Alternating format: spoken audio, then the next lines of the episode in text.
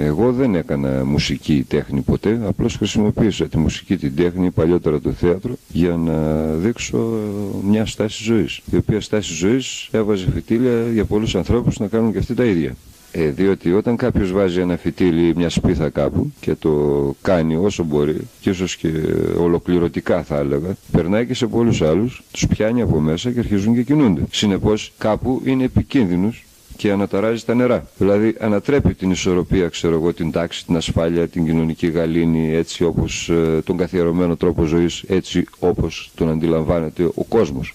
Το σημαντικό έργο του Νικόλα Άσιμου έβαλε όντως πολλά φυτίλια και η ζωή του υπήρξε όντως σε κάποιες στιγμές πραγματικά επικίνδυνη. Όχι τόσο όμως για το σύστημα, αλλά για τους άλλους ανθρώπους και για τον ίδιο του τον εαυτό.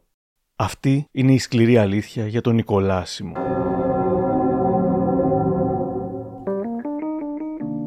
Είναι τα podcast της LiFO. Γεια χαρά, είμαι ο Άρης Δημοκίδης και σας καλωσορίζω στα Μικροπράγματα, το podcast της LiFO που φιλοδοξεί κάθε εβδομάδα να έχει κάτι ενδιαφέρον. Αν θέλετε να μας ακούτε, ακολουθήστε μας στο Spotify, τα Google ή τα Apple Podcasts.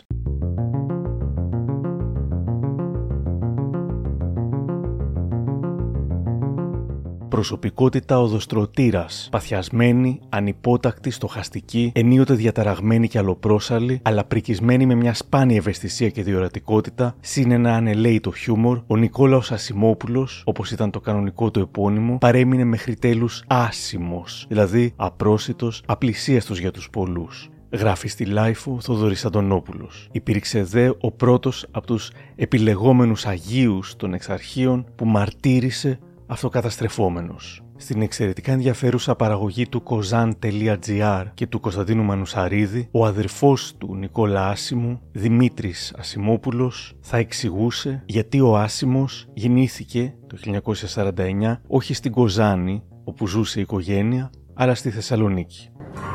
Λόγω έλλειψης εμπιστοσύνης τότε εκείνα τα χρόνια, 1949 μιλάμε, ή στις ΜΕΕΣ που υπήρχαν τότε ή στην, ε, στις υπηρεσίες, στις ιατρικές, όπως το νοσοκομείο Κουζάνης κτλ. Οι γονείς μου αποφάσισαν να πάνε σε μια κλινική στη Θεσσαλονίκη για να γεννήσουν το πρώτο τους παιδί που ήταν ο Νικόλας.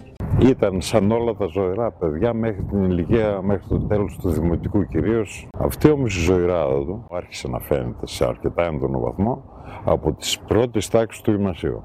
Αντίθεση με τους καθηγητές και με τους γονείς φυσικά. Θυμάμαι ότι η μάνα μου έλεγε ότι ο Νικόλας είναι ένα παιδί που είναι σαν να μεγάλωσα δέκα είχε τόση ζωηράδα και τόση διαφορετικότητα και τόση αντίθεση, ξέρω εγώ, με, κυρίως με την οικογένειά του. Ο άνθρωπος που μελέτησε περισσότερο τον άσημο είναι ο ερευνητής Γιώργος Γιώτα Αλαμανής. Το βιβλίο του «Δίχως καβάτζα καμιά, βίος και πολιτεία» του Νικόλα Άσιμου είναι σημείο αναφοράς για όποιον ενδιαφέρεται για τον άσημο. Μίλησα σήμερα με τον κύριο Αλαμανή και μιλώντας για την παιδική ηλικία του άσημου μου λέει πως το ξύλο που έτρωγε ως παιδί δεν γίνεται να μην καθόρισε το χαρακτήρα του. Δεν υπάρχει άνθρωπος στην οικογένεια του Νικόλα που να μην μιλήσει για μια προβληματική παιδική ζωή. Αυτό είναι νομίζω φως φανάριο ότι τον ακολούθησε με κάποιους τρόπους και επηρέασε την προσωπικότητά του και αργότερα. Μιλάμε για μια εποχή στη δεκαετία του 50 και του 60 όπου τα παιδιά μεγάλωναν στην επαρχία τρία αγόρια στην πόλη της Κοζάνης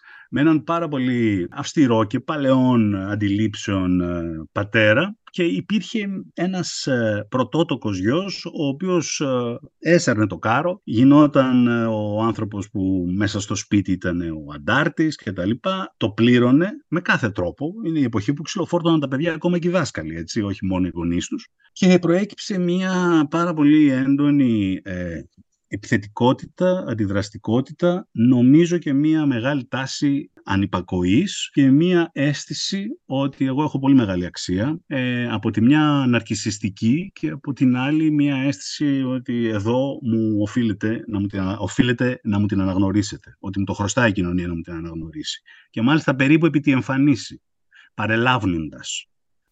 Ο Άσιμος αντιδρούσε στα στεγανά ήδη από την παιδική του ηλικία δίνοντας συνέντευξη στα Χανιά στον Κώστα Τζορτζάκη, θα έλεγε: Τα στεγανά που σου βάζουν από μικρό παιδί, οικογένεια, σπίτι, σχολείο, τι θα μάθεις, η λογική που έχεις στο κεφάλι σου. αυτός ο τρόπος που θα πρέπει να αντιληφθείς τα πράγματα, που σε περιορίζει, που σου κάνει ένα κλισέ. Ο έφηβος ασχολήθηκε με τον αθλητισμό, διακρίθηκε στο άλμα εις ύψος, καθώς και στο ποδόσφαιρο. Ο αυστηρός πατέρας δεν είδε με καλό μάτι τις καλλιτεχνικές ανησυχίες του γιού του. Ήθελαν σαν όλους τους γονείς να είναι ένας μαθητής καλός, να είναι ένα παιδί της οικογένειας Ασημόπουλου που έλεγαν τότε.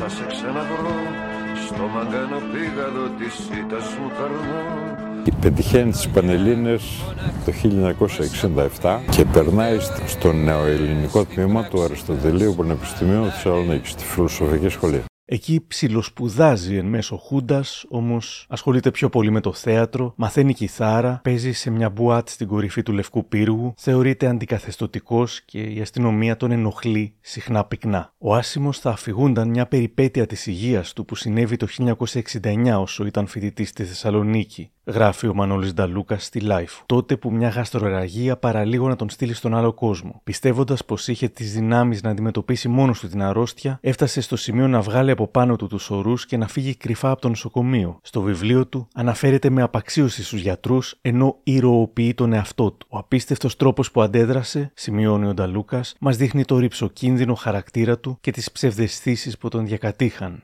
Ήδη από τα φοιτητικά του χρόνια, ο Άσιμος πίστευε ότι είχε ψυχικές δυνάμεις και ονόμαζε τον εαυτό του ο Έτσι.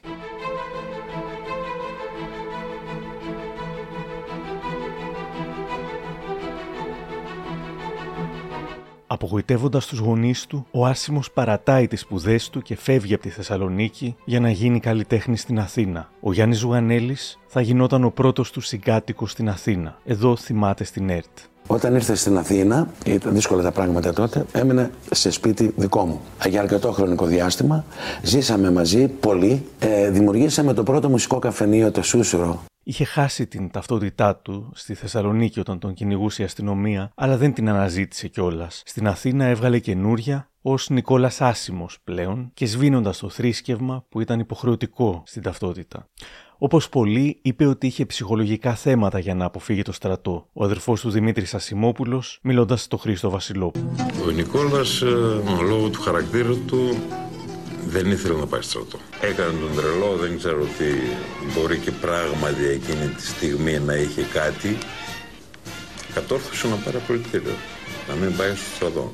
Στην Αθήνα βρήκε το χώρο που του τέριαζε, τα Εξάρχεια. Ο εκδότης Μιχάλης Πρωτοψάλτης θα έλεγε στον Σταύρο Θοδωράκη. Λειτουργεί ως ένα ανοιχτό φόρουμ η πλατεία Εξαρχείων. Ο Άσιμος εκεί είναι η Σοκρατική μίγα και δημιουργούσε προβλήματα στους γύρω του αλλά ταυτόχρονα έδινε και μία αίσθηση ότι μπορεί να ξαναυπάρξει η αγορά της αρχαίας Αθηναϊκής Δημοκρατίας. Θέλω να σε θυμάμαι όπως το 77-78 που σε γνώρισα με το τότε υπαίθριο και το πρώτο του δρόμου, φαινόμενο για την εποχή της μεταπολίτευσης, πολιτικό βιβλιοπωλείο μπροστά στο Πολυτεχνείο, τις ατελείωτες φιλοσοφικές συζητήσεις μας εκεί. Έτσι ξεκινούσε μια ανάρτηση του Παναγιώτη Παπαδόπουλου, του Κάιν, που είναι παλιός στον αναρχικό χώρο και σήμερα δηλώνει κοινωνικός εργάτης. Παρεμβαίνει συχνά με κείμενά του στο ίντερνετ. Μίλησα με τον Παναγιώτη Κάιν σήμερα και μου λέει: Ένα άνθρωπο πολύ ευαίσθητο, καθόλου βίαιος, να μου επιτρέψεις να πω, παρόλο που τα τραγούδια του έτσι, τα βροντερά και με τη φωνή εκείνη που έσπαγε που λέμε τα πάντα γύρω της, ε, το πρόταγμα που είχε ο Νικόλας, δεν πάνε να μας χτυπάνε όλμους και κανόνια, θα βάλουμε μπροστά τη μαύρη και την κόκκινη σημαία, μπουλότο και φωτιά σε κράτο και αστυνόμος. Παρόλα αυτά ο Νικόλας δεν έβαλε ποτέ φωτιές, ήταν η φύση του, τα τραγούδια του υπηρεσικά βέβαια, θέλαν να δείξουν την αντίθεσή του έτσι με την εξουσία και όλο αυτό το, το βάσανο ας πούμε που έχουμε πάνω από τα κεφάλια μας. Δεν μπορούσε αυτόν τον κόσμο του τρόμου και της βαρβαρότητας, το έδειξε μέσα στα τραγούδια του. Νομίζω ότι ο Νικόλας ήταν μια συνέχεια της μπουά, της πλάκας στα εξάρχεια, τη μετέφερε, ήταν η συνέχεια του νέου κύματος. Ε, ο Σαββόπουλος των εξαρχείων.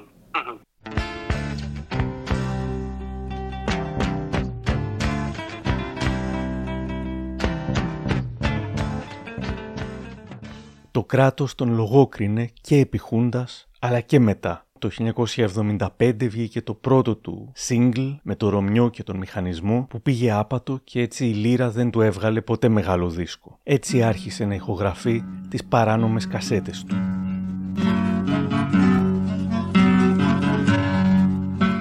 Φώντας Τρούσας θα έγραφε στη LiFO. Ο Άσιμος δεν έγραφε τραγούδια για να περνάει καλά ο κόσμος, καθώς η σύνθεση ήταν ο μόνος επί της ουσίας τρόπος που γνώριζε όχι για να κάνει τέχνη, ασχέτως αν έκανε, και συχνά υψηλή, αλλά για να καταγράφει με ακρίβεια την ιδεολογική πάλη που συνέβαινε στο μυαλό και τη συνείδησή του, ελέγχοντας πάντα με πνεύμα καυστικό άπασες τις εξουσίες και όχι τις ίδιες κάθε φορά. Το 1977 συλλαμβάνεται και φυλακίζεται αδίκως ως ηθικός αυτούργος της τρομοκρατίας ο εκδότης Μιχάλης Πρωτοψάλτης. Μας συνέλαβαν όλους τους εκδότες αναρχικών και ανατρεπτικών περιοδικών και τον Άσιμο ως ε, συνθέτη και τραγουδιστή ανατρεπτικών τραγουδιών για ηθική αυτουργία στις διαδηλώσεις και τα επεισόδια που είχαν γίνει όταν δολοφονήθηκαν στα λευκά κελιά το γερμανικό φθινόπωρο ο Αντρέας Μπάντερ, ο Γιάνν Καλ Ράσπε και η Γκούντρουν Έντσλιν. Ο ανακριτής μας προφυλάκησε, εκ των υστέρων δήλωσε ότι μας θεωρούσε ένα παρακλάδι της 17 Νοέμβρη.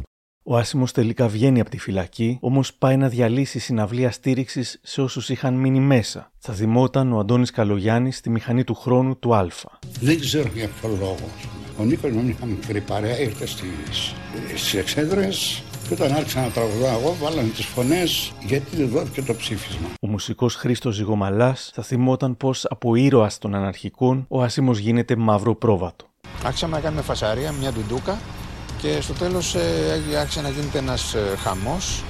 Σταμάτησε ο Καλογιάννης να τραγουδάει και διαλύθηκε η συναυλία. Αυτό ήταν ένα φάουλ το οποίο μας το κρατήσανε μανιάτικο οι αναρχικοί. Γι' αυτό και στην αυτή την αφισούλα του, του ΤΑΔΕ γράφει μέσα ο Νικόλας «Οι αναρχικοί μας μισούν». Εν τω μεταξύ με την σύντροφό του Λίλιαν Χαριτάκη γίνονται γονείς. Όμως η σχέση με τη μητέρα διακόπτεται και ο Άσιμος μένει να φροντίζει την κόρη του, τη μικρή Λίλιαν. Την έπαιρνε μαζί του όπου μπορούσε, πολλοί τους έβλεπαν μαζί στο δρόμο, με τη μικρή να ζητάει νιου νουνού λογικά γάλα. Και αυτό ήταν και το παρατσούκλι της, νιουνιού. Μου λέει ο Παναγιώτης Παπαδόπουλος, ο Κάιν. Ναι, τη θυμάμαι. Ναι, ήταν μωρό βέβαια. Εγώ τη θυμάμαι τότε με τη Λίλιαν, με τη ηθοποιό, τη Χαριτάκη, που συζούσαν, που είχε κάνει ένα πολύ γλυκό μωρό. Ήταν το ντύσιμό τη έτσι με τα ματεριά φουσανάκια, τα χείλη, τα σαρκώδη, τα μαλλιά, τα τιμέλητα. Ήταν πολύ γλυκό μωρό, ναι. Ήταν λουλούδι. Και εκεί στο βιβλιοπωλείο την έπαιρνε και στα Εξάρχεια βόλτα τα βράδια στην πλατεία. Ήταν μια ζωντάνια ο, ο Νικόλας ε, για την πλατεία. Ο Αντώνης Μποσκοίτης θα θυμόταν στη LiFO πως μια μέρα ο Άσιμος χτύπησε την πόρτα της τραγουδίστριας Φλέρης Δαντονάκη. Είχε την κόρη του βρέφος στα χέρια. Την κρατάς για λίγο, επιστρέφω σε δύο ώρες περίπου της είπε. Αυτές οι δύο ώρες εν τέλει έγιναν 25 ολόκληρες μέρες. Και έτσι λέγεται πως για ένα μήνα σχεδόν η Φλέρη Ταντονάκη θύλαζε με το ένα στήθο τη μοναχοκόρη της και με το άλλο τη μοναχοκόρη του Νικολάσιμου. Το 79, στην παράνομη κασέτα Κλάστε Ελευθέρο, παρουσίασε τον εαυτό του σαν θύμα των γυναικών που θέλουν γυναικοκρατία. Φαλοκράτης δεν ήμουνα εγώ, λέει στους στίχους που αφιερώνει στη μάνα του παιδιού μου Λίλιαν. Φαλοκράτης δεν ήμουνα εγώ λοιπόν, κι ας μου μίλαγες πάντα γι' αυτό. Φεμινίστρια ήσουν εσύ, επαναστατημένη γυνή, κι αν εσένα σε βλέπουν μουνί και μένα με βλέπουν φρικιό. Πανάθεμά σε φύση, γεννήσαμε κορίτσι. Κι εσύ σαν τη μαμά σου, το θες ομοίωμά σου. Σαν πιάνεις τη μουρμούρα, βουτάω την κουμπούρα. Στους πρωταγωνιστές του Σταύρου Θοδωράκη, η αείμνηστη τραγουδίστρια Σωτηρία Λεωνάρδου επιβεβαιώνει ότι ο Άσιμος ήταν μισογίνης. Ήταν ο, ο Νικόλας Μισογίνης, αλλά εγώ του το συγχωρούσα και το παρέβλεπα. Παρόλο που όλες τις γυναίκες έλεγε κότες, εμένα με προβίβασε σε μωρό παρθένα. Ε, μετά, όταν κάναμε τη συνεργασία μας ε, με τα 60 ζώρικα λεπτά στο φανάρι του Διογέννη, με είπε κυρά. Και με πήρε στο τηλέφωνο μία μέρα και μου λέει «Κυρά, σε πουλάω στη λαϊκή και δεν σε αγοράζει κανείς». Το 1980 ο Άσιμος μιλάει στην τηλεόραση έχοντας πάει στη συναυλία των Πολύς. Τον ακούμε μέσω του καναλιού στο YouTube Αγώνη Γραμμή. Ήρθα διότι ως εκπρόσωπος των ε, καταπατημένων και πεπατημένων καλλιτεχνών οι οποίοι είναι τελείως απαγορευμένοι στην Ελλάδα ήρθα να ακούσω ένα ανάλογο συγκρότημα ξένο που πλασάρεται για τέτοιο. Ήταν την ίδια εποχή που αναζητούσε κροκανθρώπους, όπως θα έλεγε και ο σκηνοθέτης Ανδρέας Ταρνανάς στη μηχανή του χρόνου. Ο ίδιος την έννοια κροκάνθρωπος τη χρησιμοποιούσε σαν συμβολισμό του ε, λαμπερού, του γοητευτικού, του εκρηκτικού, του δημιουργικού ανθρώπου, σε αντίθεση με τον μουντό άνθρωπο που είναι ο κοινός άνθρωπος της πραγματικότητας. Α μιλήσουμε καλύτερα για τη φυλή των κροκανθρώπων.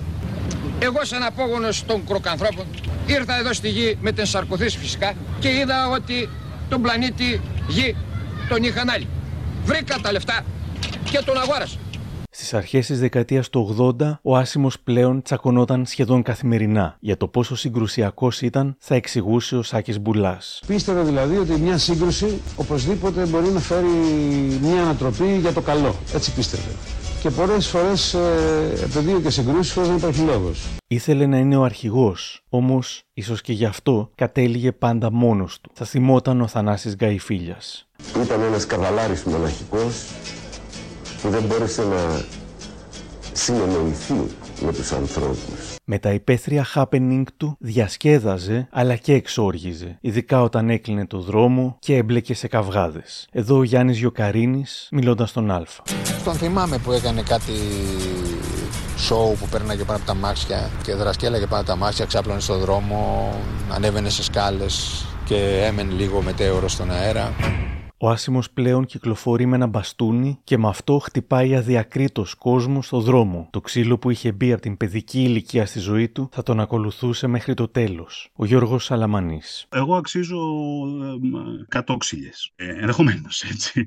Εσείς μπορεί να αξίζετε 50 ξύλιες. Έτσι. Όλοι αξίζουμε τέλος πάντων, θέλω να πω, μία μαγκουριά από τον Άσιμο για κάτι που έχουμε κάνει ή κάποια πράγματα που έχουμε κάνει στη ζωή μας. Αλλά τώρα να μας τη δώσει τη μαγκουριά ο Άσιμος, ενώ περπατάμε στο κέντρο της Αθήνας αμέριμνης, στα εξάρχεια και πηγαίνουμε από το ένα μέρος ε, στο άλλο, ε, νομίζω ότι ήταν ε, πολύ. Το πλήρωσε αυτό, το πλήρωσε με μεγάλη απομόνωση και στο χώρο του, ας πούμε έτσι, για να συνεννοηθούμε, του αναρχικού πανηγυριού των Εξαρχείων της μεταπολίτευσης ε, και το πλήρωσε και με ξύλο. Δηλαδή έτρωγε ξύλο. Δεν έδινε μόνο. Κυρίως μπορώ να πω ότι έτρωγε. Και ενώ τσακώνεται με αρκετούς, υπάρχουν ακόμα καλλιτέχνες και φίλοι που τον στηρίζουν. Όπως ο Βασίλης Παπακωνσταντίνου, που όταν έκανε επιτυχία στη Minos, του λέει ο Μίνως Μάτσας. Από συνέντευξη του Βασίλη Παπακωνσταντίνου στον Μποσκοίτη και τη LiFO. Βρε Βασίλη, μήπως έχεις εκεί κι άλλα τέτοια τραγούδια από κανένα φίλο σου αναρχικό, σαν και σένα, Βεβαίως και έχω, απαντάω. Πάω και βρίσκω τον Άσιμο. Νικόλα, σ' ενδιαφέρει, σου έχω βρει βήμα στη Minos. Έτσι έγινε ο δίσκος Ξαναπέ το 1982 που συμμετείχαμε μέσα η Χαρούλα Αλεξίου και εγώ. Ήταν ο πρώτος επίσημος δίσκος του Άσημου για τον οποίο όμως άκουσε τα εξαμάξεις από τον Λεωνίδα Χριστάκη και τα συντρόφια των εξαρχείων. Ο Χριστάκης τον χαρακτήρισε τροφό του συστήματος. Ναι, εντάξει, τα ξέρουμε αυτά, λέει ο Βασίλης Παπακοσταντίνου. Του έλεγαν ότι τον κατάπιε το σύστημα και αυτόν. Εγώ ξέρω όμως και κάτι φίλους του που τα έλεγαν αυτά, που μου έδιναν κασέτες με τραγούδια τους για να τα προωθήσει στη δισκογραφική πίσω από την πλάτη του Νικόλα. Ο δίσκος δεν έκανε στην εποχή του κάποια φοβερή αίσθηση, αν και το παπάκι τραγούδι που είχε γράψει για την κόρη του, τη Νιουνιού, συγκίνησε πολλούς, χάρη και στην ιδιαίτερη ερμηνεία της Χαρούλας Αλεξίου. Εδώ το τραγουδά στον Α, εξηγώντας κάτι στο τέλος. Έχω ένα παπάκι να μου κάνει πα, να μου κάνει πα, πα, πα. Και δε μου καίγεται καρφί αν εσύ περνάς και δε μου ξαναμιλάς Ήθελα να το πω έτσι όπως θα το έλεγε ένα παιδί η αμφιθυμία του Άσιμου ήταν παρημιώδης. Ταυτόχρονα ήθελε και δεν ήθελε την αναγνώριση. Για το δίσκο και τη συμμετοχή του Παπακοσταντίνου και της Αλεξίου θα έλεγε στη συνέντευξη που έδωσε στα Χανιά το 84 στον Κώστα Τζορτζάκη. Θέλω να μου πεις γιατί έβαλες μέσα τον Παπακοσταντίνου σαν φίλος σου ή γιατί έπρεπε να μπει μέσα στην κασέτα; Είχα πει τότε που έκανα το δίσκο να εκπαιδεύω στο ρόλο του Βλάκα. Ε, μέσα στο ρόλο του Βλάκα, συνεπώς έπρεπε να κάνω, μιας και πήγα σαν πρόβα του στη σφαγή, ό,τι ακριβώς θέλανε πάρα πολύ, αλλά και να τηρήσω μερικούς λόγους που είχα δώσει εγώ παλιά από προσωπικές σχέσεις με μερικά άτομα ανεξάρτητα πώς εξελίχθηκαν. Φέρει πίν του Παπακοσταντίνου αυτό το τραγούδι του το είχα δώσει πριν χρόνια. Συνεπώς, όταν βρέθηκα σε μια εταιρεία και μου ζητήσαν το ίδιο τραγούδι, λέω εγώ για να είμαι εντάξει με μένα, θα πρέπει να φωνάξω τον Παπακοσταντίνου να το πει διότι του το έχω δώσει. Αν ο ίδιος δεν μπόρεσε να το πει ή φοβόταν μην εκτεθεί λόγω άσημου, τώρα είναι ευκαιρία να το πει. Εξάλλου και η Αλεξίου μπορώ να σου πω ότι ήρθε με την πρόθεση να βοηθήσει. Σαν άνθρωπος και σαν πάστα ανθρώπου είναι καλή πάστα. Με τη μόνη διαφορά ότι μέσα σε αυτό το πλέγμα που βρίσκεται ο καθένας, διότι όλοι κατά βάθος καλά παιδιά είμαστε, αλλά τι να το κάνω, να το βράσω, στην ουσία παίζει κάποιον άλλο ρόλο. Προσωπικά προσπάθησε να βάλω άλλα άτομα, άγνωστα, ξέρω εγώ καινούργια, ας το πούμε, άτομα που νόμιζα ότι ζουν σαν και εμένα, στο περιθώριο, δεν ξέρω εγώ πού. Δοκίμασα, δοκίμασα, με συγχωρείς, αλλά όταν είδα ότι το σπέρμα του πώς θα γίνει ο καθένας φίρμα επειδή θα πει ένα τραγούδι υπάρχει και σε αυτά, προτίμησα να πω στην Αλεξίου που ήταν ήδη φίρμα, έλα πες το εσύ, μιας και είσαι λιγότερο ψεύτρα από αυτούς. Τώρα τι έγινε μετά, ε, χρησιμοποιήθηκε όλο αυτό το πράγμα. Διότι ξέρω εγώ, όσο να είναι τον Άσιμο, ας πούμε, θα του είχαν κάνει μια συμφωνία για έξι δίσκους, αθετήθηκε και είχε πει ο Άσιμος θα πάει σαν πρόβατος στον πρώτο και μετά θα κάνει δουλειά δικιά του. Ε, εκεί για να βγει ένας δίσκος έπρεπε, ξέρω εγώ, να ακούσει του καθενός και να δεχτεί του καθενός ό,τι από τους μουσικούς μέχρι τους παραγωγούς και μέχρι δεν ξέρω εγώ τι άλλο. Έπρεπε να κάτσει από κάτω και να τα υποστεί. Δεν έβγαλε δουλειά όπως θα την ήθελε αυτός. Έκανες στραβά μάτια. Είπες στον επόμενο; Ήξερε ότι αν πει έστω ένα κομμάτι Αλεξίου και μάλιστα της άρεσε εκείνο το παπάκι που άρεσε και στη μικρή μου κόρη και που θα γινόταν γνωστό, ήξερε ότι τελικά επειδή υπάρχει αυτή η προκατάληψη για τον Άσιμο. Και αυτό είναι μια ηλικιότητα, ένα λούκι δηλαδή. Κάπου θα πρέπει να τα ξεπεράσουν όλοι αυτοί οι άνθρωποι. Διότι ε, είμαι ένας άνθρωπος ο οποίος δεν έχει καμιά ιδεολογία και καμιά προσκόλληση πουθενά. Αυτοί μου βάζουν ταμπέλες. Άλλοι με λέγανε αναρχικό, τρομοκράτη, δεν ξέρω εγώ τι άλλο. Εγώ δεν δήλωσα ποτέ τέτοιο πράγμα. Βλάκας δήλωσα. Ήξερα όμω ότι η κατάληξή του θα ήταν, ξέρω εγώ, στο ράδιο, στα δίκτυα, να μπαίνει ο Παπακοσταντίνο και η Αλεξίου και ο Άσιμος να μην ακουστεί καθόλου για να μην περάσει. Συνεπώς τον Άσιμο δεν δόθηκε καμιά δύναμη, ξέρω εγώ, έστω και οικονομική, έστω να πάρει κανένα φράγκο ο πούστης, για να κάνει καμιά δουλειά έξω, όπως θα επαιδείω και ο ίδιος.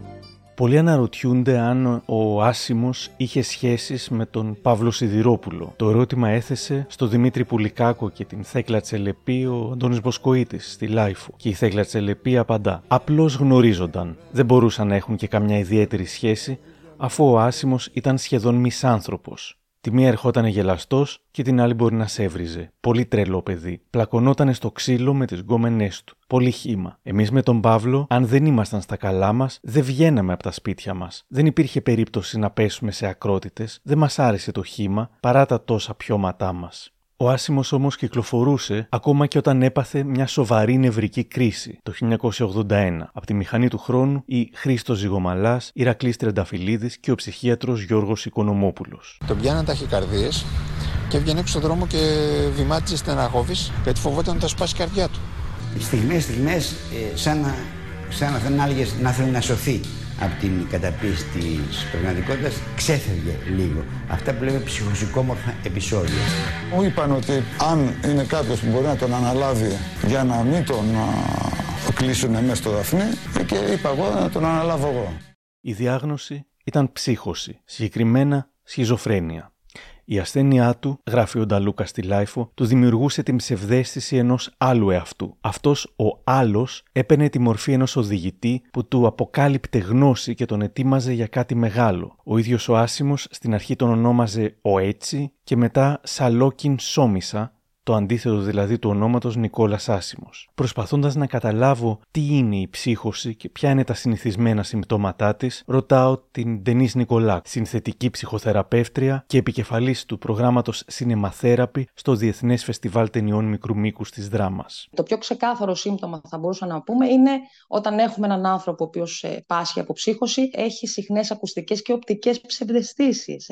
Ευνίδιες εξωπραγματικές σκέψεις, όπως για παράδειγμα η αίσθηση ότι ο πάσχοντας αντιλαμβάνεται τον εαυτό τους ως μια θεϊκής καταβολής οντότητα, ότι είναι άειλος, άφθαρτος, ότι είναι μύστης, έχει μια ασυνάρτητη σκέψη, μια αποδιοργανωμένη συμπεριφορά και βλέπουμε ότι αυτά τα συμπτώματα είναι έντονα και επίσης τρομάζουν το περιβάλλον του, του, του πάσχοντα. Δεν είναι απλά ότι είναι κάτι το οποίο ε, ακούγεται όσο αστείο. Εάν αγνοήσουμε πέρα του διμήνου, αγνοήσουμε αυτά τα συμπτώματα, τότε όντως μπορεί να αρχίσει να μεταπίπτει σε μια χρόνια ψύχωση και εκεί θέλει ιδιαίτερη ε, προσοχή. Παρατηρώ πως λίγοι άνθρωποι λένε την ασθένεια του άσημου με το όνομά της. Υπάρχει μια γενικότερη ρομαντικοποίηση. Πολλοί μιλούν για την διαφορετικότητά του, για την ευαισθησία του. Λένε πως δεν τον καταλάβαιναν επειδή ήταν πολύ μπροστά ή υποστηρίζουν ότι όταν ένας άνθρωπος αντιληφθεί την παράνοια της κοινωνίας και λέει τα πράγματα όπως είναι, τότε για την κοινωνία είναι αυτόματα τρελός. Εδώ η Σωτηρία Λεωνάρδου στους πρωταγωνιστές λέει κάτι παρόμοιο.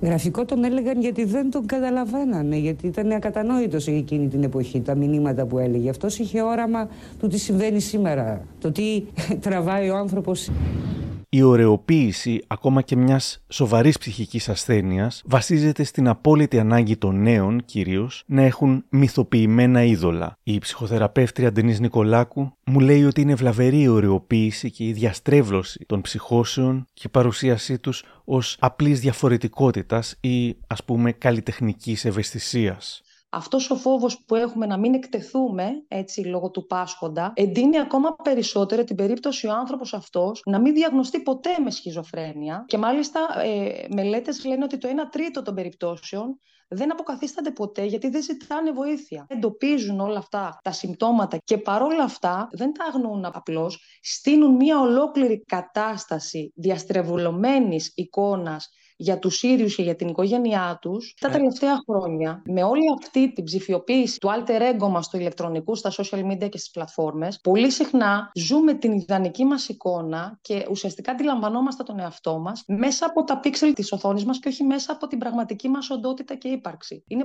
πολύ πιο δύσκολο να έρθουμε κοντά στον πραγματικό εαυτό γιατί αυτό θέλει δουλειά. Έχει μια επίπονη διαδικασία ενώ μπαίνοντας στο, στον υπολογιστή, στο κινητό, πατάς δύο πλήκτρα, βάζεις δύο φίλτρα, όλα γίνονται πιο εύκολα, πολύ πιο γρήγορα το καλύτερο έχει τεράστια ανταπόκριση. Ξέρουμε πως είναι ψέμα, μας γίνουμε τα δυο μας ένα Θες θα φτιάχνουμε στιχάκια να περπατάν σαν καβουράκια Κάποιοι βέβαια πιστεύουν ότι είναι σπήλωση της μνήμης κάποιου το να μιλάμε για τα ψυχιατρικά του προβλήματα και μιλώντας με τον Παναγιώτη Παπαδόπουλο, τον Κάιν, το ξανασκέφτομαι. Ο Νικόλας δεν ήταν τρελός. Ε, ήταν ένας άνθρωπος πολύ ευαίσθητος, ο οποίος υπέφερε και εντάξει, κατρακύλησε. Δεν μου αρέσει να λέω κάποιον άνθρωπο τρελό και ναι, αλλά και σχιζοειδή. Ναι. Είχε ψυχική ασθένεια, δεν, δεν ήταν μην το ωρεοποιούμε κιόλας γιατί το κάνουμε σαν να φαίνεται κάτι κακό. Ότι όχι, δεν, είναι, ναι, δεν είναι κακό. Δεν είναι κακό να. Συμφωνώ, ναι, συμφωνώ, ναι. συμφωνώ. Όχι,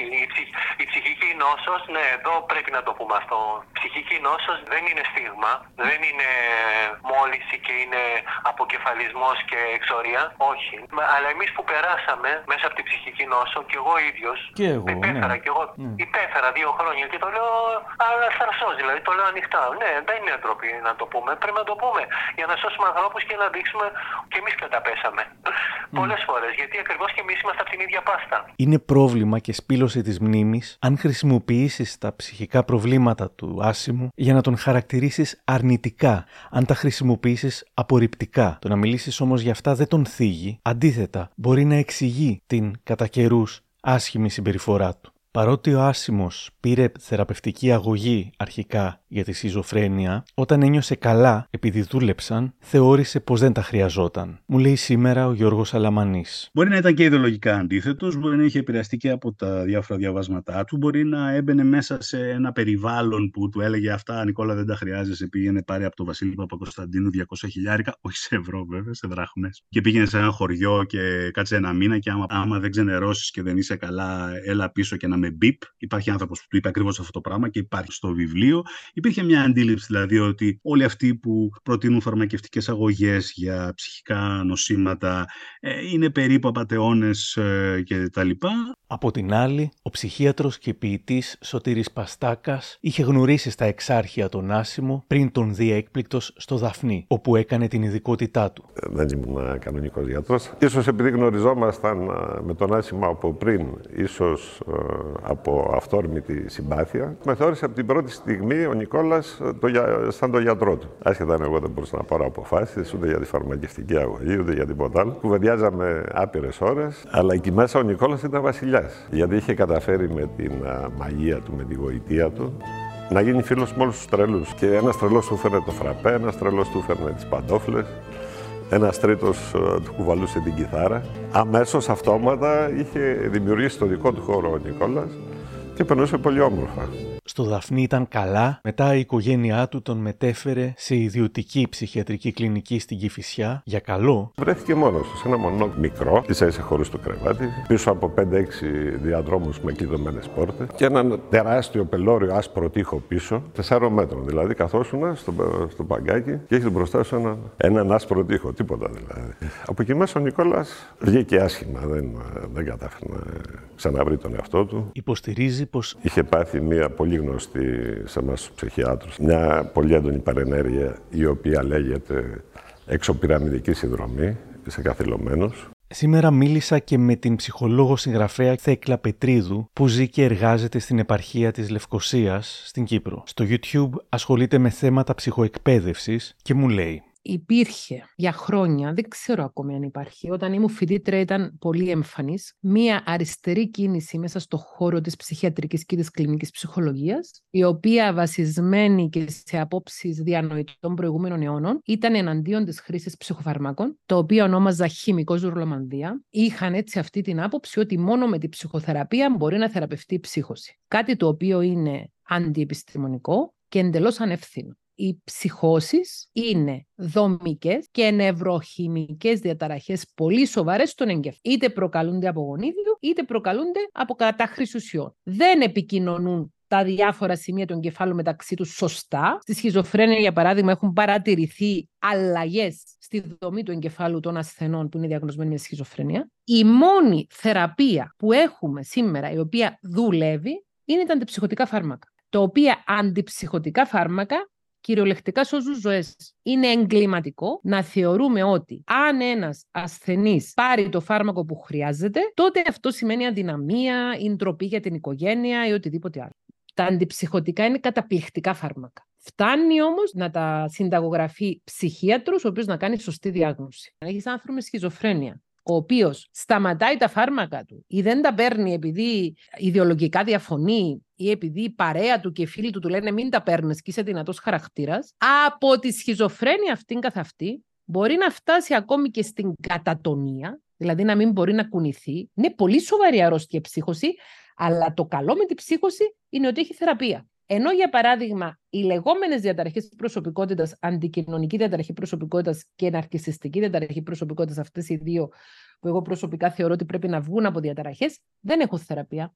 Δεν υπάρχουν φάρμακα τα οποία να σε κάνουν καλό άνθρωπο. Δεν υπάρχουν φάρμακα να σου ενσταλλάξουν ενσυναίσθηση. Δεν υπάρχουν φάρμακα να σου δώσουν φιλότιμο. Εκεί είναι χαρακτήρας. Και ο Κάιν δεν εκπλήσεται από το ότι, από ό,τι φαίνεται, οι σύντροφοί του έπεισαν τον άσημο να σταματήσει τα ψυχοφάρμακα. Γιατί ξέρω και για συντρόφισσα με καρκίνο που τις λέγανε γνωστή συλλογικότητα, οι οποίοι ήταν αντίθετοι και έχουν αυτή την ε, αντιεπιστημονική αντίληψη, η οποία είναι για μένα πάνθρωπη και εκτροματική, ε, ότι να μην παίρνουν φάρμακα και θεωρούσαν ότι μεταφυτικά ή κάνοντας ε, γιόγκα και διαλογισμό θα ξεπεράσουν και ομοιοπαθητικοί ε, θα ξεπεράσουν τις σοβαρές ασθένειες όπως είναι και η σχιζοφρένεια, έτσι. Δεν έφτιαξε ξανά σε ισορροπία τώρα όταν αρνιέσαι να πάρεις φάρμακα και ειδικά για παθήσεις όπως είχε ο Νικόλας. Γιατί ξέρω περιπτώσεις που διάφοροι συμβουλέψανε και προτρέψανε ανθρώπους έτσι και συντρόφους που αρρωστήσανε να μην παίρνει τα που λέμε χημικά, που δυστυχώς αυτά είναι. Κλασική ιατρική έχει απαντήσεις. Λέγανε τώρα διάφοροι αιμονικοί και από το χώρο πάρα πολύ. Η πανδημία είναι το απαρχάιτου και τα λοιπά, το δυτικό και είναι στημένος ο ιός και όλα αυτά και μην παίρνετε φάρμακα, μην φοράτε μάσκες.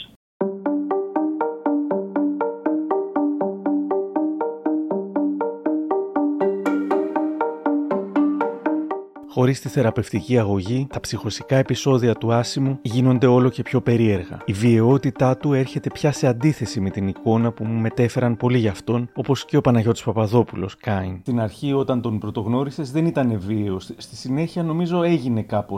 Νομίζω το ασυνείδητο, νομίζω ότι ήταν το ασυνείδητο. Κοίτα, κανένας δεν γεννιέται βίαιο, κανένας δεν γεννιέται κακός. Όπως έλεγε και ο Σοκράτης, ο Νικόλας έγινε μεταβίαιο γιατί η, η περιπέτειά του με την τρέλα ήταν ε, πάρα πολύ έντονη και ασφιχτική. Ναι, και εμένα με είχε χτυπήσει. Κάποτε θυμάμαι στα προπήλαια στην περιβόητη του Βόλτα, ήρθε από πίσω με ένα μπαστούνι, κάτι κρατούσε. Ήταν έτσι προκλητικός, είχε φύγει που λέμε, άρχισε και έφευγε σε, στην άλλη πολιτεία. Ε, αλλά εγώ μπορούσα να το καταλάβω αυτό. Κοίτα να δει πάντοτε, κοίταγα να ερμηνεύω τους ανθρώπους, να, όχι να τους δικαιολογώ, να τους ερμηνεύω και όταν αρχίζω και ερμηνεύω κάποιον και ξέρω ότι δεν, είναι, δεν το κάνει συνειδητά, ε, δεν θα γυρίσω να το χτυπήσω, δεν θα, δεν θα απαντήσω σε αυτή τη βία και ήξερα ότι ο Νικόλας ήταν με τους δαίμονες του αγκαλιά και σιγά σιγά έφευγε. Ναι. Είχε κάποιες αντιδράσεις έτσι σπαστικές, σπασμωδικές κτλ. Νομίζω δεν σε έβλεπε άλλωστε, νομίζω δεν σε αναγνώριζε. Με δυσκολία πια μας αναγνώριζε μες στην τρέλα του. Το είχαμε καταλάβει πάρα πολλοί άνθρωποι εκείνο τον καιρό. Πολλοί στα εξάρχεια του γύρισαν την πλάτη. Θα μπορούσα να είχαν ασχοληθεί μαζί του. Ε, όταν λες ότι έχει ένα χώρο αλληλεγγύης, ας πούμε, και ότι είσαι με, κοντά στους ανθρώπους που παίρνουν ε, πρέζα, που θέλεις να σώσεις ανθρώπους από το μαρτύριο ε, και από την τρέλα, ε, κάθεσαι και ασχολείσαι μαζί τους. Αν δεν μπορείς να ασχοληθείς, δεν τους αγγίζεις όμως, δεν τους χτυπάς, δεν τους απαξιώνεις, δεν τους ε, δίνεις κλωτσιά. Δεν τους στέλνεις ε, ακόμα πιο 10 μέτρα κάτω από το πεζοδρόμιο. Πολλοί το κάνανε δυστυχώς και βέβαια δεν μπορώ να τους ονομάσω αυτούς αναρχικού και αγωνιστές. Όχι. Ε, τους συχαίνομαι. Ναι, ο Νικόλας νομίζω έφαγε μια βολή από, το, από κάποιους από το χώρο εκείνο τον καιρό. Ναι, που δεν το άντεξε. Ήταν νομίζω η ταφόπλακα γι' αυτόν.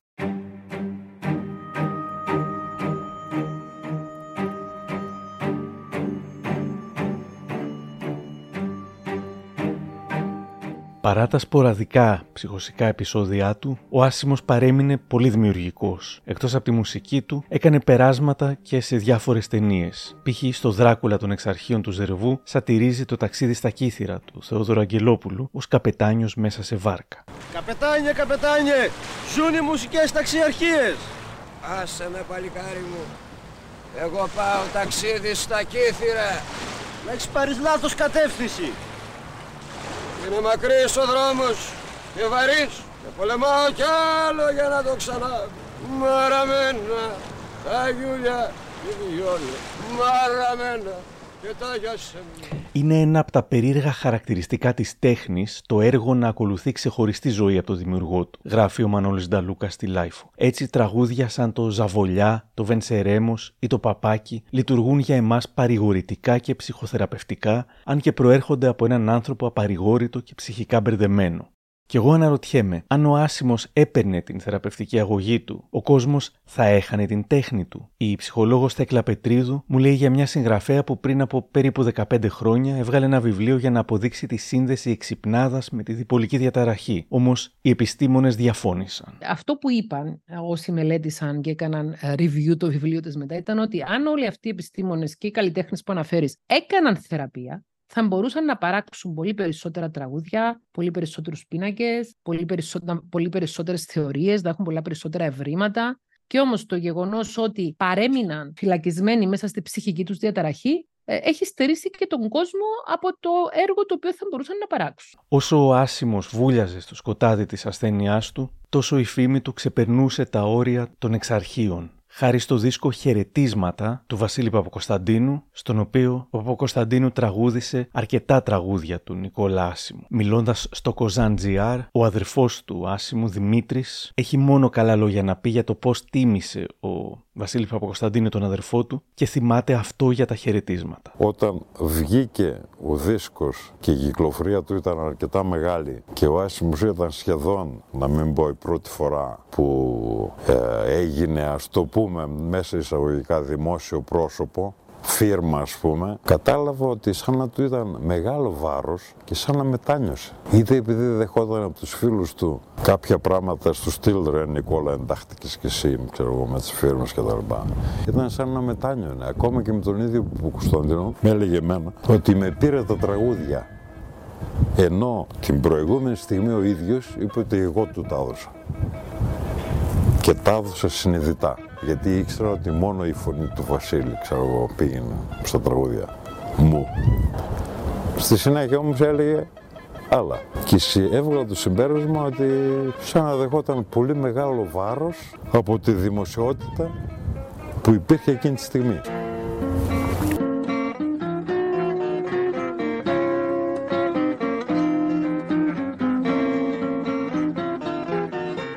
Για το πώς έγινε η συνεργασία, ο Παπακοσταντίνου θα θυμόταν μιλώντας στη live. Συναντάω μια μέρα τον Νικόλα να πουλάει κασέτες με το καρότσι. Ήταν η περίοδος που τον τραβολογούσαν στο τμήμα για διάφορα, που δεν είχε άδεια μικροπολιτή κλπ. Νικόλα, του λέω, θέλω το Βενσερέμος, που το ήξερα από την κασέτα του, να το βάλω στο νέο μου δίσκο. Γυρίζει παραξενεμένος. Γιατί, Μόνο αυτό θέλεις. Την είχε χαρεί πολύ αυτή τη δουλειά ο Άσιμος. Τότε υπήρχε μόνο η κρατική ραδιοφωνία. Μου τηλεφωνούσε λοιπόν συχνά και μου έλεγε: Θα τους βάλω μπόμπα στην ΕΡΤ. Δεν παίζουν τα τραγούδια μου. Κάτα, κάτα, κάτα, καταραίω. Κι άλλο πλέον δεν μπορώ. Θα ερωτευτώ τον Παπαντρέο. Τον έβρε και το ζωρό. Και δεν ξαναγαπάω θηλυκό.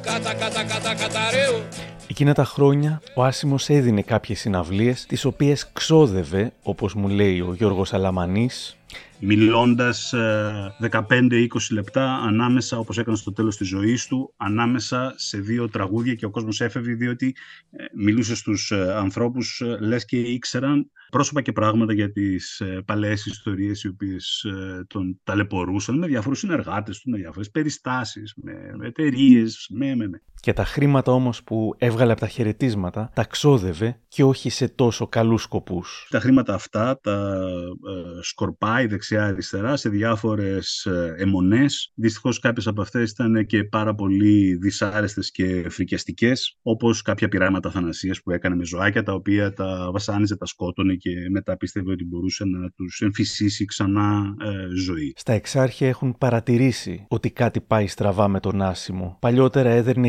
γυναίκες, τώρα βασάνιζε και σκότωνε και γάτες. Έδινε νεκρά περιστέρια από το πόδι και έλεγε ότι θα τα αναστήσει. Πίστευε ότι είχε υπερφυσικές δυνάμεις, ότι ήταν αθάνατος και έχανε τον έλεγχο. Το 1987 ήταν που κατηγορήθηκε για βιασμό.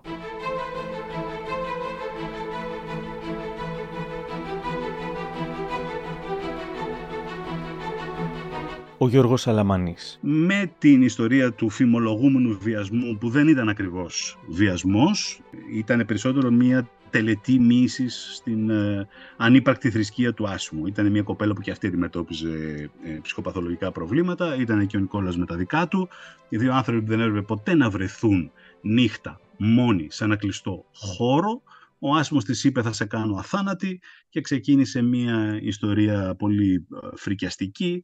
Περιελάμβανε και σεξουαλική επαφή αυτή η ιστορία, αλλά δεν ήταν βιασμός με την έννοια, την ποινική έννοια του αδικήματος, ότι έγινε ε, εκβιαστικά για τη σεξουαλική ειδονή του, του βιαστή. Δεν υπήρχε αυτό το πράγμα. Ναι. Στο βιασμό λένε ότι ε, προσπαθείς να επιβάλλεις την εξουσία σου. Εκεί Ακριβώς. αυτός στο Ναι. μυαλό του είχε ότι θα την έκανε αθάνατη, άρα της έκανε καλό. Έτσι όπως το λες είναι και πάει και ένα κλικ παραπάνω με την έννοια ότι είχε στο μυαλό του ότι ο ίδιος ήταν ένας υπεράνθρωπος. Ο Κάρλος Καστανιέντα, ο γνωστός ε, ανθρωπολόγος, είχε κάψει πολλά μυαλά εκείνη την εποχή. Ε, τον είχε πάρει περίπου της ε, μετρητής. Ο Άσιμος ε, ήταν, δεν είχε τακτοποιημένη γνώση μέσα στο μυαλό του. Ήταν ένας άνθρωπος με πάρα πολύ συνέστημα και χήμα. Ε, οπότε ο, πίστευε μέσα από διάφορα διαβάσματα ή του Καστανιέντα ή τον υπεράνθρωπο του Νίτσε και άλλα ότι θα μπορούσε να γίνει ένας ε, άνθρωπος, παύλα υπεράνθρωπος που θα έχει και τους πιστούς του. Η καημένη αυτή ευτυχώς τα- το, το διαισθάνθηκε ότι κινδυνεύει.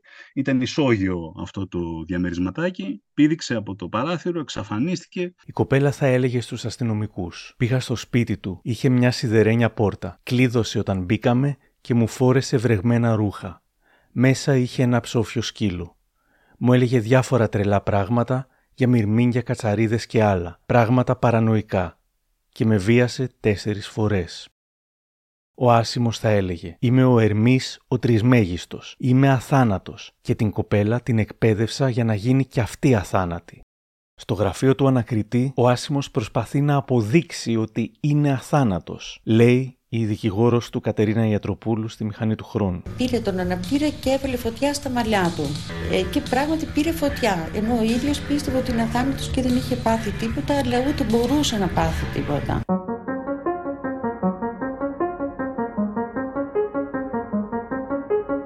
Διαβάζω πως σύμφωνα με την ιατροδικαστική εξέταση στην κοπέλα ασκήθηκε μεγάλη σωματική και σεξουαλική βία. Ακόμα κι αν ο ίδιος δεν το θεώρησε βιασμό, αλλά χάρη την οποία έκανε στην κοπέλα, το αποτέλεσμα ενδεχομένως να ήταν το ίδιο. Η ψυχολόγος Θέκλα Πετρίδου μου λέει πως ο κάθε άνθρωπος είναι αθώος για την ψύχωσή του. Όχι όμως απαραίτητα και για τη συμπεριφορά που παρουσιάζει κατά τα ψυχοτικά επεισόδια. Αυτό που έχει παρατηρηθεί είναι ότι δεν αντιδρούν όλοι οι άνθρωποι κατά τη διάρκεια των ψυχοτικών επεισοδίων με τον ίδιο τρόπο. Επειδή έχω δουλέψει για χρόνια με ψυχοτικούς ασθενείς, αρέ μου, έχουμε δύο κατηγορίες ψυχοτικών ασθενών. Ο ένας είναι αυτός ο οποίος όταν έχει ένα ψυχοτικό επεισόδιο κάνει πράγματα τα οποία δεν έχουν σχέση με την πραγματικότητα, αλλά δεν είναι βλαβερά προς τους άλλους. Υπάρχουν άνθρωποι οι οποίοι κατά τη διάρκεια ενός ψυχοτικού επεισοδίου μπορεί να γίνουν κακοποιητικοί. Αυτή η εναντιωματικότητα δεν μπορεί να αποδοθεί 100% στη ψυχοτική διαταραχή αν υπήρχε. Η εναντιωματικότητα είναι ένα χαρακτηριστικό προσωπικότητας. Δεν προκαλεί ψυχική νόσος εναντιωματικότητα. Κατά τη γνώμη μου, είναι ένα συγκεκριμένο στυλ προσωπικότητας το οποίο επιλέγει ο άνθρωπος να υιοθετήσει γιατί είναι πάρα πολύ εύκολο. Είναι ο εύκολος δρόμος. Δεν χρειάζεται να κοπιάσεις για την κακία. Για την αρετή χρειάζεται να κοπιάσεις. Ο οποιοδήποτε άνθρωπος είτε βρίσκεται υπό την επίρρεια μέθης, είτε βρίσκεται υπό την επίρρεια κατάχρησης ουσιών, είτε βρίσκεται υπό την επίρρεια ενός ψυχοτικού επεισοδίου, αν δεν έχει μέσα του κακία, δεν θα βγάλει κακία. Αν δεν έχει μέσα του εναντιωματικότητα, δεν θα βγάλει εναντιωματικότητα. Δεν δικαιολογεί το ψυχοτικό επεισόδιο την εναντιωματικότητα και την εγκληματικότητα και την κακία. Αυτό μπορείς να το δεις και με τους μεθυσμένους. Κάποιος μεθάει και όταν μεθάει λέει αστεία, γελάει και κοιμάται. Κάποιος άλλος μεθάει και όταν μεθάει γίνεται έξαλλος, έχει κρίση οργής, χρησιμοποιεί ψυχική και σωματική βία. Είναι το ποτό που προκαλεί τη βία ή το ποτό ή το ψυχοτικό επεισόδιο έρει την αστυνόμευση που κάνουν οι πρόσθυμοι με το οποίοι λοβεί και πλέον ο άνθρωπος βγάζει τον πραγματικό του εαυτό στην επιφάνεια.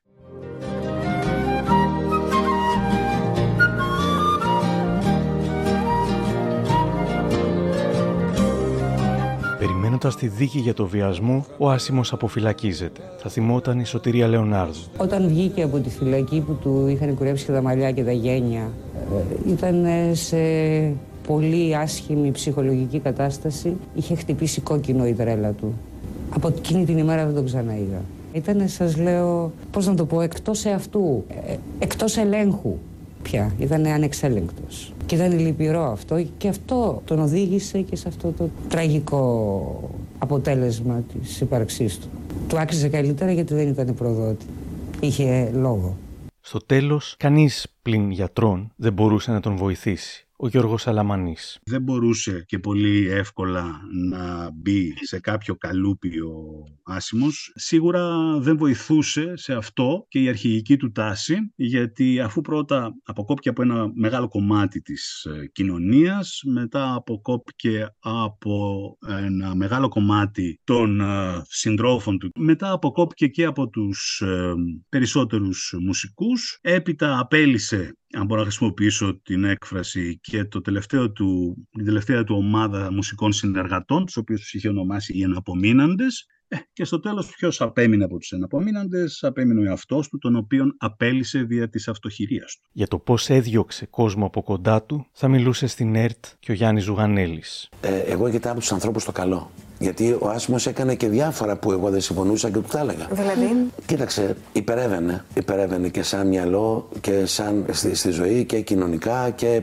ψυχοπαθολογικά. Ε, δεν ήθελε ποτέ να συνεργαστούμε από κάποια στιγμή και μετά. Όχι με μένα, με κανέναν. Έκανε δικά του. Ε, είχα την ανάγκη να περάσω, ας πούμε, να τον δω. Ε, με, με εξαίρεση τα τρία τελευταία χρόνια τη ζωή του που είχα ριζικές διαφωνίες για τον τρόπο που στεκόταν στη ζωή, αλλά δέχομαι τους ανθρώπους. Οι εκκρεμότητες που τον έσπρωξαν ουσιαστικά στην αυτοκτονία, μου λέει ο Γιώργος Αλαμανής, ήταν δύο. Ο Άσιμο περίμενε ε, μια βαριά εκκρεμότητα, την επικείμενη δίκη για βιασμό. Υπάρχει και η απειλή της έξωσης από το μαγαζόσπιτο το οποίο είχε εκείνη την εποχή και στο οποίο κρεμάστηκε και δύο φοβεροί φόβοι ότι δεν θα άντεχε να τον κλείσουν ξανά στη φυλακή και στα ψυχιατρία, εύλογος φόβος, και ένας δεύτερος φόβος ότι ακόμη και αν τελείωνε κάποια στιγμή αυτός ο εφιάλτης, πάλι δεν θα μπορούσε να επιβιώσει οικονομικά. Δεν θα έβρισκε δουλειά, γιατί όλοι θα τον αντιμετώπισαν με το στίγμα του βιαστή. Είμαστε στις αρχές του 1988, ζόφος και παράνοια.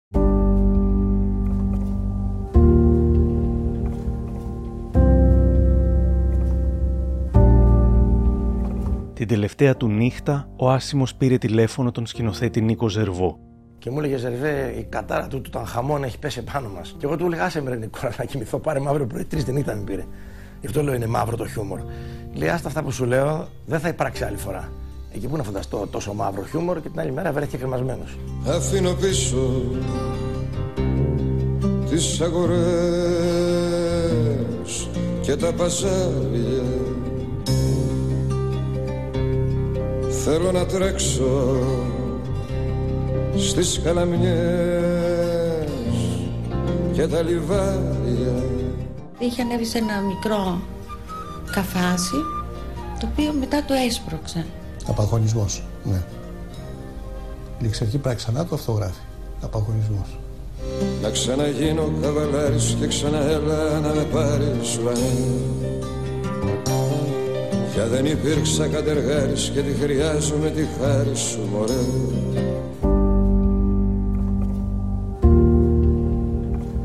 Είναι 17 Μαρτίου του 1988 και ο αδερφός του Δημήτρης μαθαίνει τα νέα από τον τρίτο αδερφό τους. Και η πρώτη μου επικοινωνία ήταν με την ασφάλεια. Πήγα στην ασφάλεια και τους είπα να μην ειδοποιηθούν οι γονείς του. Να μην ειδοποιηθεί ούτε ο πατέρας ούτε η μάνα. Θα κοιτάξουν τους ειδοποιήσω εγώ. Κατά πρώτο λόγο ανακοίνωσα στον πατέρα μου το γεγονός αυτό. Το δέχτηκε με ψυχραιμία αλλά και με συγκίνηση παράλληλα. Γιατί ήξερε ότι ο Νικόλος στο παρελθόν έλεγε διάφορα σαν ε, θα φύγω όρθιος, εγώ δεν αντέχω, ε, δεν θα τους αφήσω να με νικήσουν, δεν θα ξαπλώσω ποτέ. Και αισθανόμουν περηφαίνεια, γιατί εντάξει, κάποια πράγματα που πίστευε, εν πάση περιπτώσει τα εφάρμοσε, όσο τραγικά κι αν ήταν. Το πρώτο που μου είπε ο πατέρας μου, θυμάμαι τότε, ήταν τη μάνα μας. Πώς θα το πούμε στη μάνα μας. Ειδοποιήθηκαν συγγενείς, κάποιοι δύο-τρεις φίλοι. Πήγαμε όλοι μαζί, θυμάμαι, στο σπίτι τότε, στη μάνα μας. Ε, δεν νομίζω να χρειάζεται να πω, να πω περισσότερα πάνω σε αυτό. Το, η πραγματικότητα ήταν μία. Ο Νικόλος έφυγε θάβεται στο νεκροταφείο Καλεθέας Αθηνών. Από όπου το 1993 περίπου γίνεται η εκταφή και μεταφέρονται τα οστά του εδώ στο οστεοφυλάκιο της Κουζάνης. Μαζί με τα οστά του μεταφέρεται και η πλάκα με τα στιχάκια του, του τραγουδιού του «Ο Μπαγάσας» Τον τάφο αυτόν και η σκέψη του τάφου γενικά ήταν του Βασίλου του Κωνσταντίνου, όλα τα έξοδα. Και τα οστά του βρίσκονται το στο φυλάκιο μαζί με τα οστά της μάνας του.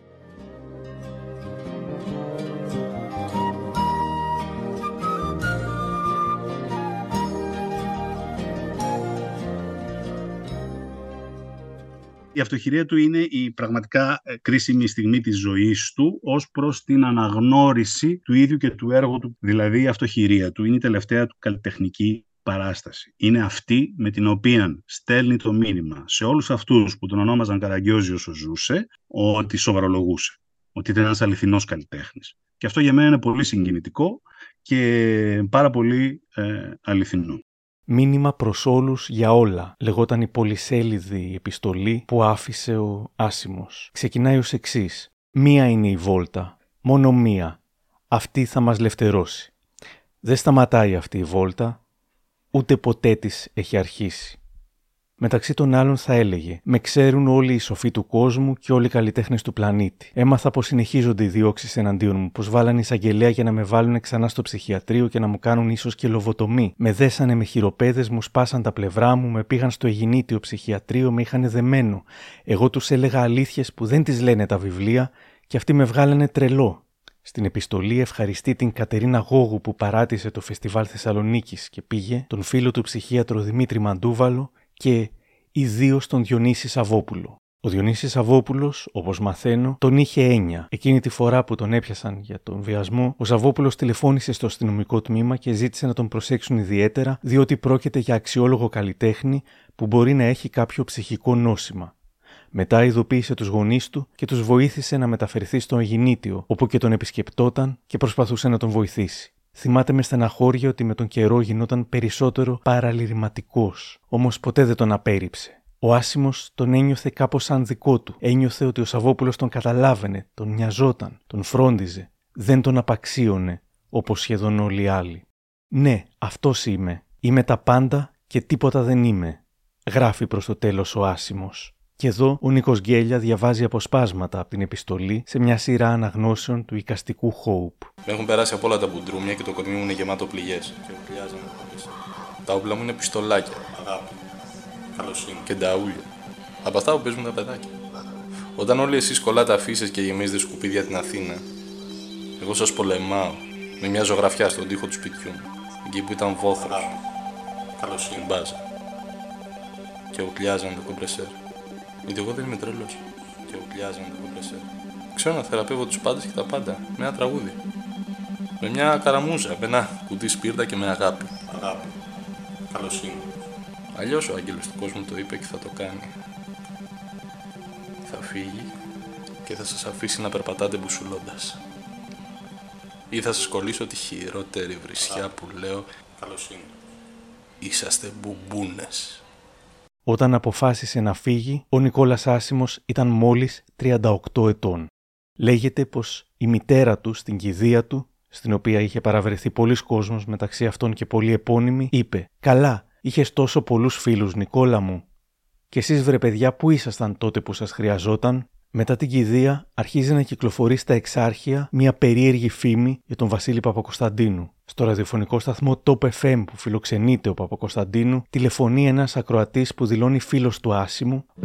Βιογραμμή μας περιμένει ο Ντίνος. Ντίνο, καλησπέρα. Εδώ σας. Μπορείς να μιλήσεις με τον Βασίλη Παπακοσταντίνου; Ακούω, Ντίνο. Θέλω να σε ρωτήσω κάτι. Ο κόσμος λέει ότι θες εσύ για αυτό το θάνατο. Εσύ τι θα έχεις να πεις για το θάνατο του Νίκου; Δεν μου λες λίγο περισσότερα που για αυτό που έχεις ακούσει που λες ότι φταίω εγώ. Δεν κατάλαβα ο πώς μπαίνει. Ο Άσιμος αυτοκτόνησε. Ναι. Έτσι σου είπα ότι είναι φίλος μου, προσωπικός. Κυκλοφορεί μια φήμη. Mm. Σου έχω ρωτήσει γενικά και τι λέτε, τι λέτε για αυτό εδώ πέρα. Λένε όλοι, λέει, ο, Νίκος, ο Νίκος Άσιμος λέει, πέθανε λέει, επειδή ακριβώς ο Παπακοσταντίνος εκμεταλλεύτηκε τα τραγούδια του. Δεν ξέρω με ποιο τρόπο θα μπορούσε κανείς να εκμεταλλευτεί τα τραγούδια Αν του. δεν το ξέρεις, εγώ απλώς ευχηθώ την προσοχή. Και αν δεν έχεις να μου πεις τίποτα, δεν πειράζει. Όχι, μπορώ να σου πω. Ε, την προσοχή όμως δεν ξέρω γιατί μου την επιστάς, αλλά ε, με τον Νίκο τα κάναμε μαζί τα τραγούδια. Στο στούντιο ήρθε. Να επέμβω λίγο, Ντίνο, να πω ότι δεν λέμε έτσι κατηγορίες ε, αβάσιμες ή χωρίς Όχι, να όχι, υπάρχουν. όχι. Μια φήμη είπε ο Ντίνος. Όχι, δεν λέει κατηγορία. Εγώ το Ναι. ακούω πρώτη φορά αυτό. Νομίζω ότι το ότι κάναμε τραγούδια με τον Νίκο ήταν επιλογή του. Δέχτηκε να γίνουν τραγούδια. Τα πόνεσε στο στούντιο. Ε, ήταν συνέχεια εκεί όταν τα γράφαμε. Και είχε πάρει, μεγάλη, ε, είχε πάρει ένα κουράγιο από αυτό το γεγονός. Και μου είχε πει ότι θα ήθελε να κάνουμε κι άλλα. Τώρα το ότι η ευαισθησία του ήταν τόσο μεγάλη που δεν χώραγε στη σκληρότητα της δικιάς μας κοινωνίας είναι κάτι που ήταν δικό του αυτό, προσωπικό του. Ήταν επιλογή του. Δεν άντεξε. Ο ακροατής Ντίνος στο τέλος προσπαθεί να πλασάρει στίχους του στον Παπακοσταντίνου και όχι χωρίς θράσος του λέει ότι είναι καλύτερη από του Άσιμου. Αυτή η φήμη κυκλοφορεί και κάτι άλλο. Είμαι ένας άνθρωπος ο οποίος ζω με 150 δραχμές την ημέρα, μα έχω πάρα πολλούς στίχους και μουσική και ταυτόχρονα συγγραφικά κείμενα. Ναι. Θα ήθελα να τα δεις; Και βέβαια.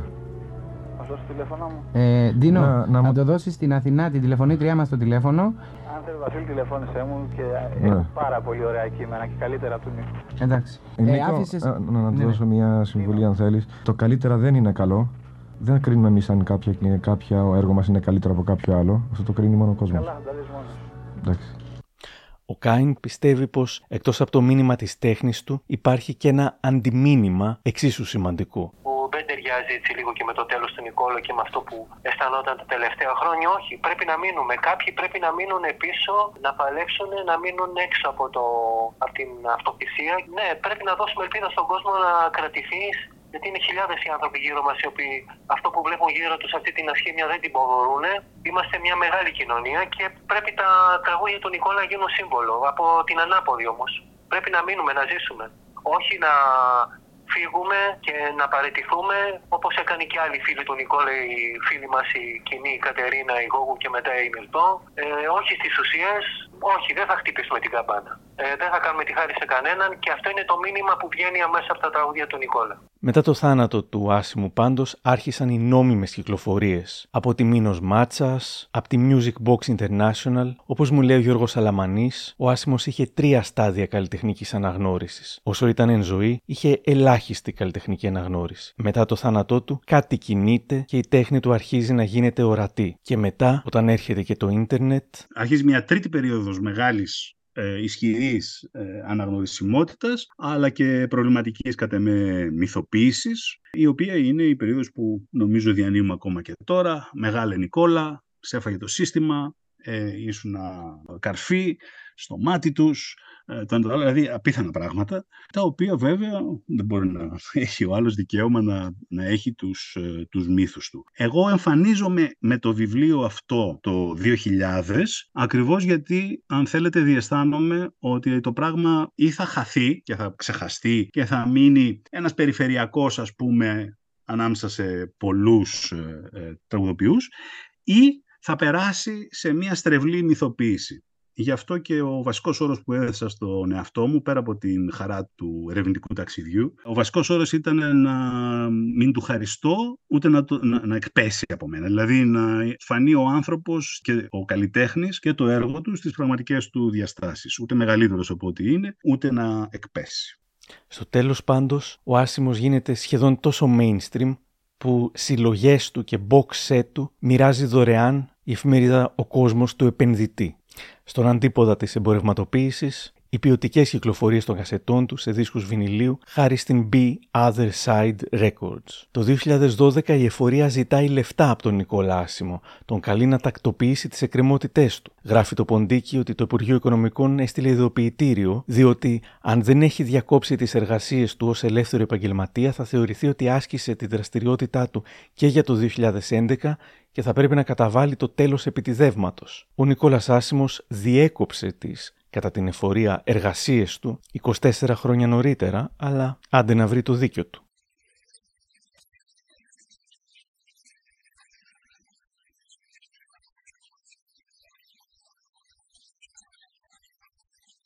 Την πρώτη νύχτα στην κλειστή πλέον ΕΡΤ, καθώς ο κόσμος συγκεντρώνεται, ακούγεται άσημος. 11 Ιουνίου του 2013.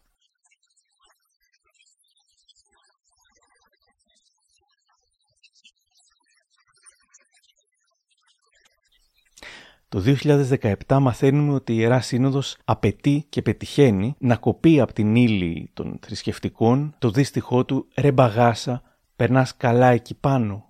Γίνονται πολλές σημαντικές παραστάσεις και θεατρικές και μουσικές. Το 19 γίνεται μια έκθεση με το ανέκδοτο αρχείο του και έργα οικαστικών στο Ρομάντσο. Εκεί, από ένα τραγικό συμβάν, στιγματίζεται η βραδιά αφιερώματος στον Άσιμο, καθώς πεθαίνει στη σκηνή ο Δημήτρης Χατζής, ιδιοκτήτης του δισκοπολίου Music Machine και μουσικός, έπαθε ανακοπή ενώ έπαιζαν στο ρομάτσο τραγούδια του Άσιμου μαζί με τα άλλα μέλη της μπάντας One Nation Underground.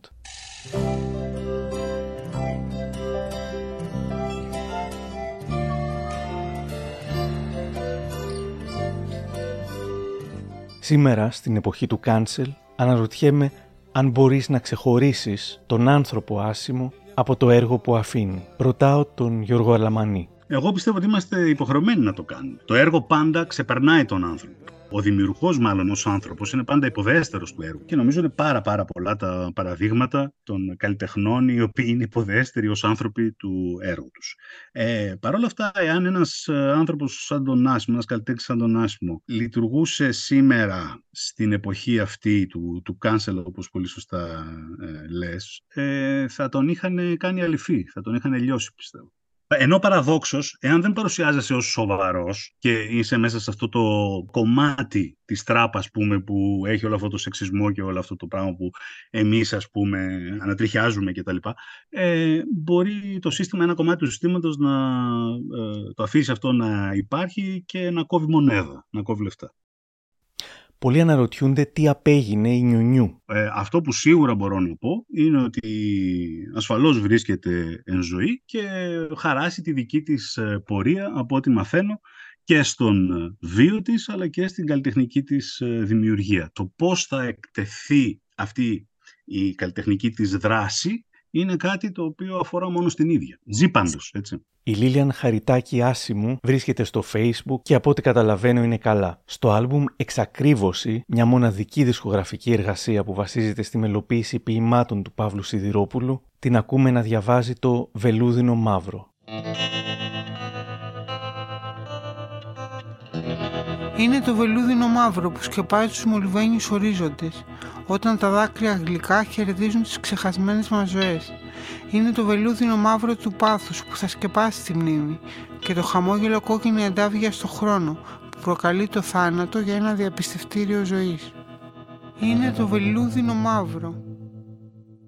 Καθώς μαθαίνω ότι το εξαντλημένο βιβλίο του Γιώργου Αλαμανή για τον Άσιμο θα επανακυκλοφορήσει μέσα στη χρονιά, τον ρωτώ αν άλλαξε γνώμη για κάτι από το 2000 που το πρώτο κυκλοφόρησε. Μέσα μου πίστευα ότι τα τραγούδια του Άσιμου, ε, τα περισσότερα ήταν κάποια εργατίστικα, κάποια που ένα στίχος εδώ, μια μουσική εκεί, λίγο μερικά φτιαγμένα στο πόδι, λίγο έτσι. Ε, υπήρχαν και 20 πραγματικά καλά, 4-5 που ήταν πολύ καλά και ένα αριστούργημα του εξής η μελοποίηση του ποίηματος Ουλαλούμ του Γιάννης Καρύμπα.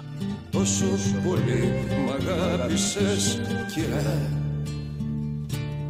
Έχω αλλάξει γνώμη από τότε και έχω αλλάξει ριζικά και νομίζω ότι και ο χρόνος που μεσολάβησε και η, η όποια προσωπική οριμότητα μπορεί να υπάρχει και η αντιμετώπιση του έργου του Άσιμου ε, περισσότερο, της προσωπικότητάς του λιγότερο. Από τον χρόνο και από τους ε, νεότερους με έχουν οδηγήσει να πιστεύω ότι σε εκείνη τη φάση, χωρίς να έχει περάσει το βιβλίο, μάλλον μέσα μου δεν είχα ζυγίσει καλά το βάρος του έργου του. Σήμερα πιστεύω ότι τα καλά τραγούδια του Άσμου είναι πολύ περισσότερα και ότι πραγματικά συνομίλησε αρκετές φορές με αυτό που λέμε μεγάλη έμπνευση.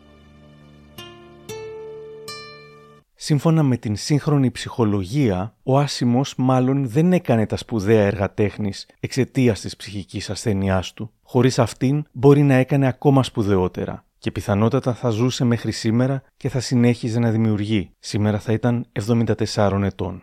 Όμως, αν ο Άσιμος δεν έκανε τα έργα του εξαιτίας της ψυχικής ασθένειάς του, τότε μπορούμε να πούμε πως τα έκανε παρά την ψυχική ασθένειά του. Κατάφερε να φτιάξει ποιητικούς στίχους που αγγίζουν γενιές και γενιές, κατάφερε να συνθέσει μελωδίες ξεχωριστές που αγαπιούνται όλο και περισσότερο, και όλα αυτά τα κατάφερε παρότι μέσα του υπήρχαν τρικυμίες που κάποιον άλλον θα τον ακινητοποιούσαν και θα του έκοβαν κάθε όρεξη για δημιουργία. Το ότι αυτός κατάφερε να δημιουργήσει όσα μας άφησε, υπερπηδώντας ένα τεράστιο εμπόδιο, τον κάνει τελικά διπλά σημαντικό. Σαν τον Άσιμο υπέφεραν και υποφέρουν ένα σωρό άνθρωποι στους δρόμους, στα σπίτια, στα ιδρύματα.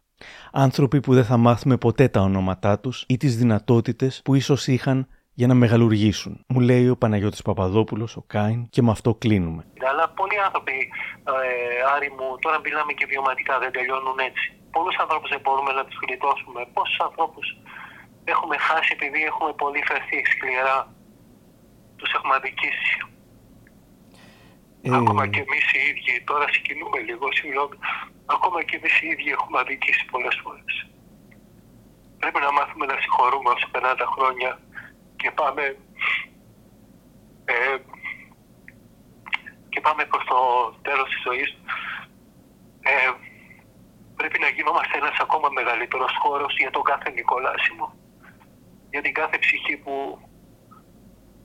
φτερουγίζει και χτυπάει το ράμπο στο παράθυρο για να βγει. Νομίζω ότι πρέπει να μας κάνει πιο σοφούς στη ζωή όσο περνά τα χρόνια και να μας κάνει λιγότερο σκληρούς.